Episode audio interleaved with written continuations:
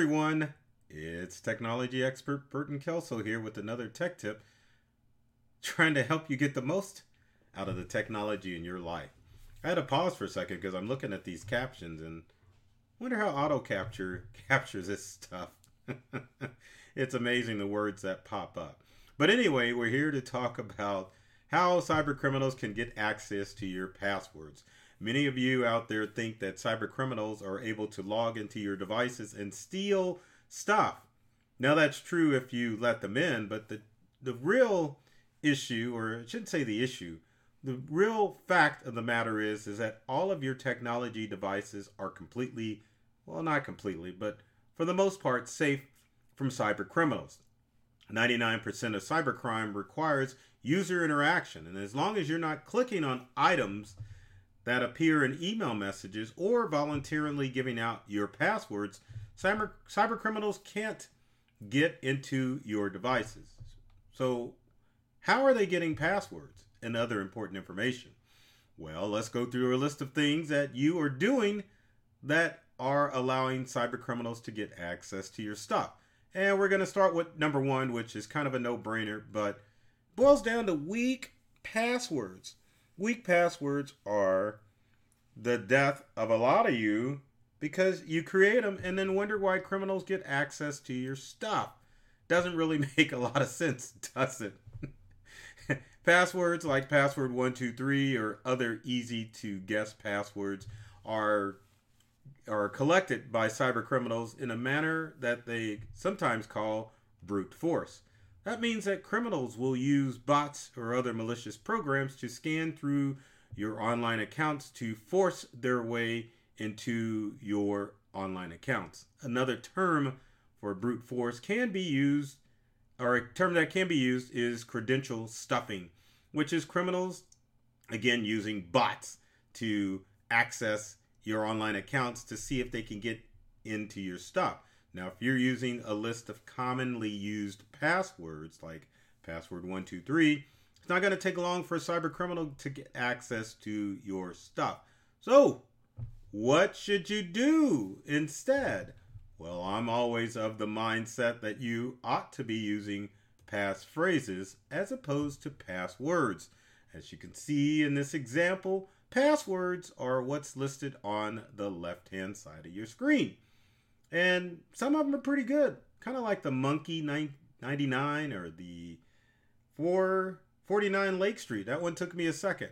But sometimes those passwords are things that you post on your social media accounts. Like maybe you add some numbers to your favorite pet or your first pet, or put some numbers after your firstborn that you're posting on social media. Perhaps you're posting your old address or your current address, not thinking that criminals are going to get access to that stuff. But the truth of the matter is, is that they do and that's why you should start using passphrases because they are passwords that are created with phrases that are hard for cyber criminals to use. So, for example, if you use the passphrase, I couldn't be bothered with that, then that basically means that you're creating something that criminals aren't going to be figured or aren't going to figure out. So if you were to use the passphrase, I couldn't be bothered with that, 99 maybe with an exclamation point, it's something that you're going to remember. And it makes it hard for criminals to find out how to get access to that phrase because you're not posting it on social media. Another one that they have listed here as a passphrase, and I'll show you, is to be or not to be. That is the question. Somewhat good, but again, a good passphrase. I can see them all, y'all, and them is spelled wrong. But again, good examples of passphrases that you can use. Well, not those, but ways to create passphrases so that you're not creating passwords that are easy for criminals to guess and you're not recycling those old passwords that you are using in an attempt to trick cyber criminals. Now, another method that criminals can use to get your passwords is good old phishing schemes, and phishing is probably one of the common ways that criminals get your information. Email phishing, for example, let's say you get an email from a trusted source, and the trusted source is not a trusted source. They're, in fact, a cyber criminal.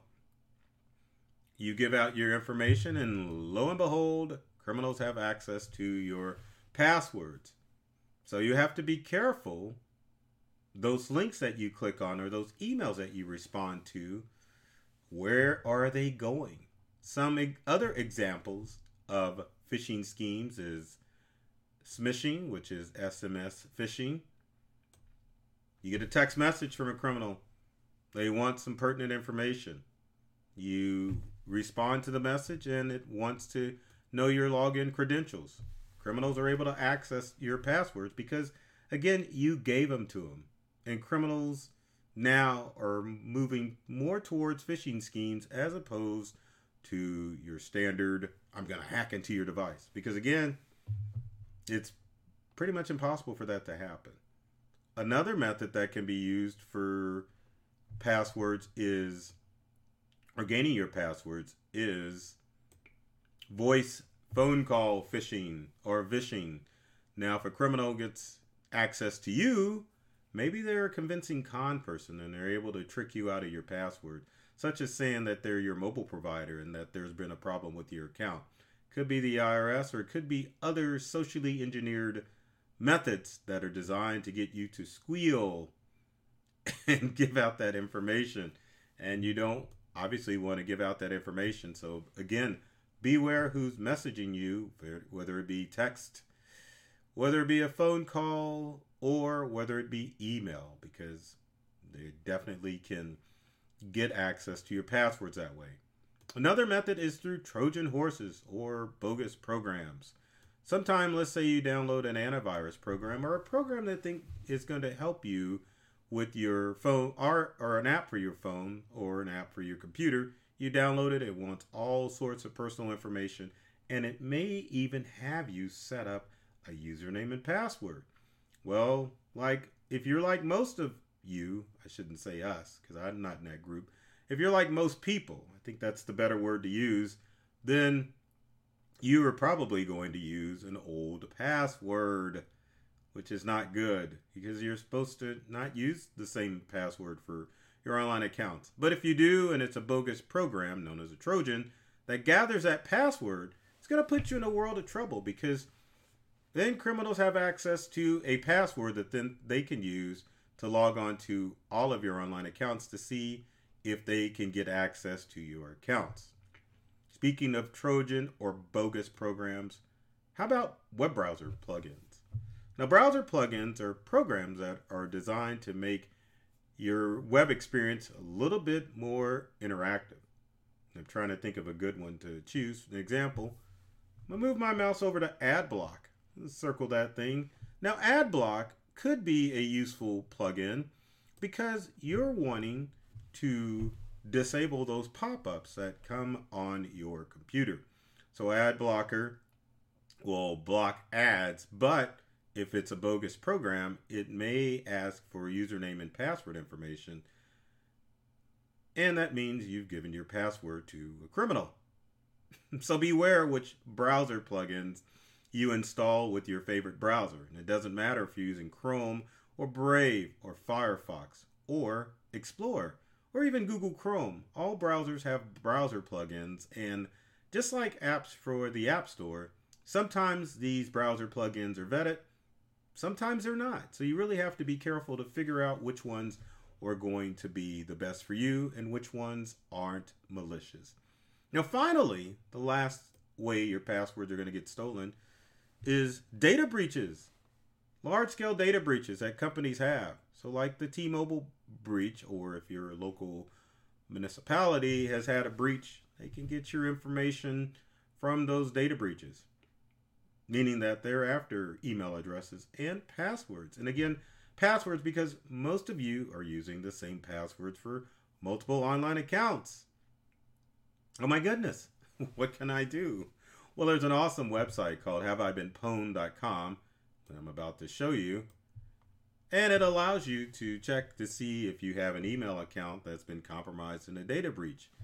You go to haveibeenpwned.com, which I will try to pull up here in a few seconds, kind of hard.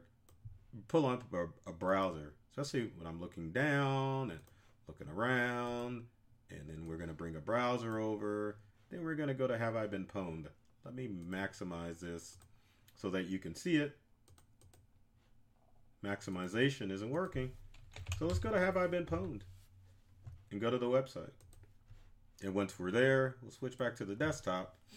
And you can see you can enter in your phone number, you can enter in an email address to see if it's been pwned or if it's been leaked in a large scale data breach. That's the whole purpose of it. You can even do passwords with Have I Been Pwned to find out if a password has been leaked onto the dark web, which is great because you need to know if a password that you're using is being used by cyber criminals. So, with that in mind, go to Have I Been Pwned just to make sure that you have not been compromised and to find out what passwords are sitting out there on the dark web. One of the other things you want to do is to use a password keeper because password keepers, whether it be, and I hate to say LastPass because they were hacked last week, but if you use a password or password keeper which in your web browser, then it is good because password keepers also alert you if there has been a leaked one of your leaked passwords on the dark web. So it kind of helps you keep safe, lets you know when you need to change passwords, and password keepers allow you to keep all of those pesky different passwords for all of your online accounts in one place.